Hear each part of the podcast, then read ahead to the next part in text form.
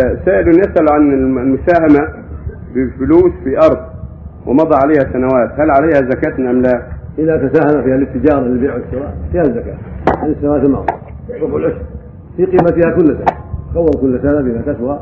ويزكي قيمتها ربع العشر إذا كانت الأرض للبيع والشراء للتجارة نعم